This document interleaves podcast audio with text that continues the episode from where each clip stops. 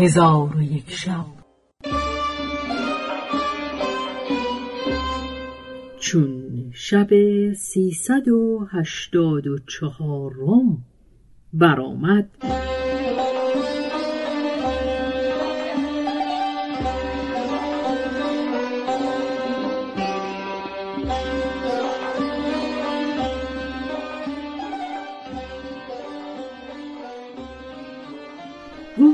ای ملک جوانبخت پس از آن عزه آیشه را با زنان قریش به خانه خود دعوت کرد. عزه به یاد مصعب به این دو بیت تغنی می کرد پیش رویت دگران صورت بر دیوارند.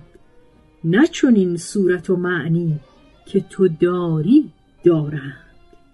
اینکه گویند به عمری شب قدری بوده است مگر آن است که با دوست به پایان آرند زنی گفته است که من نزد آیشه دختر تله بودم که شوهرش به نزد او درآمد و او از غنج و دلال و حرکات عجیبه و غریبه فرو نگذاشت و من آواز او را می شنیدم چون شوهرش برفت من با آیشه گفتم چگونه به این شرافت حسب و نسب که تو داری در نزد من این حرکات پدید آوردی؟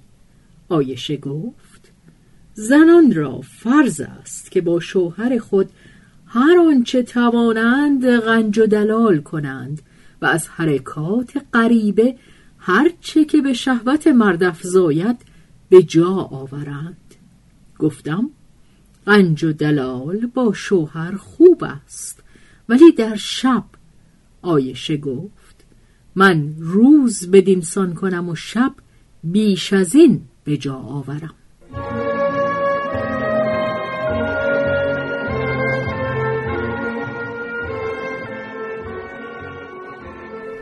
حکایت ابوالاسود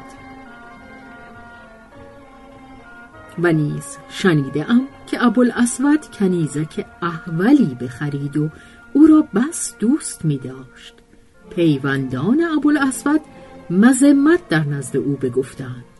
ابوالاسود او را عجب آمد و دستها بر هم بسود و این دو بیت برخواند اگر در دیده مجنون نشینی به غیر از خوبی لیلی نبینی.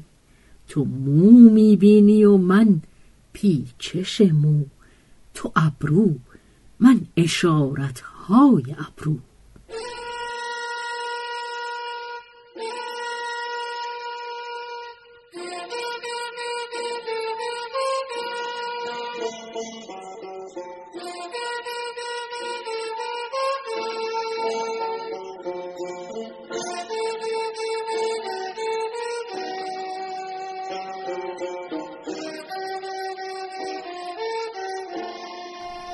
حکایت مذرت نپوشیدن راز.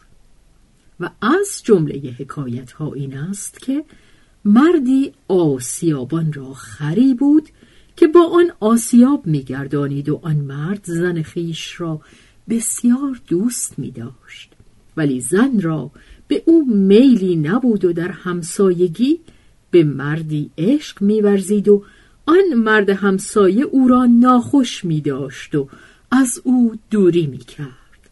شبی شوهر آن زن در خواب دید که گویندهی به او گفت جایی را که در آن آسیاب میگردانی بکن که در آنجا گنج خواهی یافت چون از خواب بیدار شد خواب با زن خود بگفت زن در حال برخواسته به نزد آن مرد همسایه آمد و او را از خواب شوهر آگاه کرد.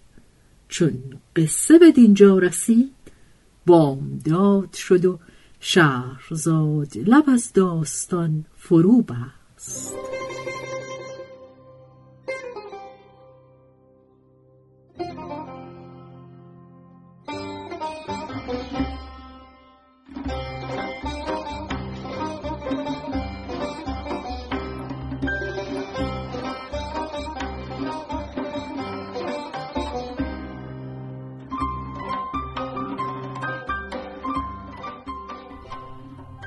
به روایت شهرزاد فتوهی.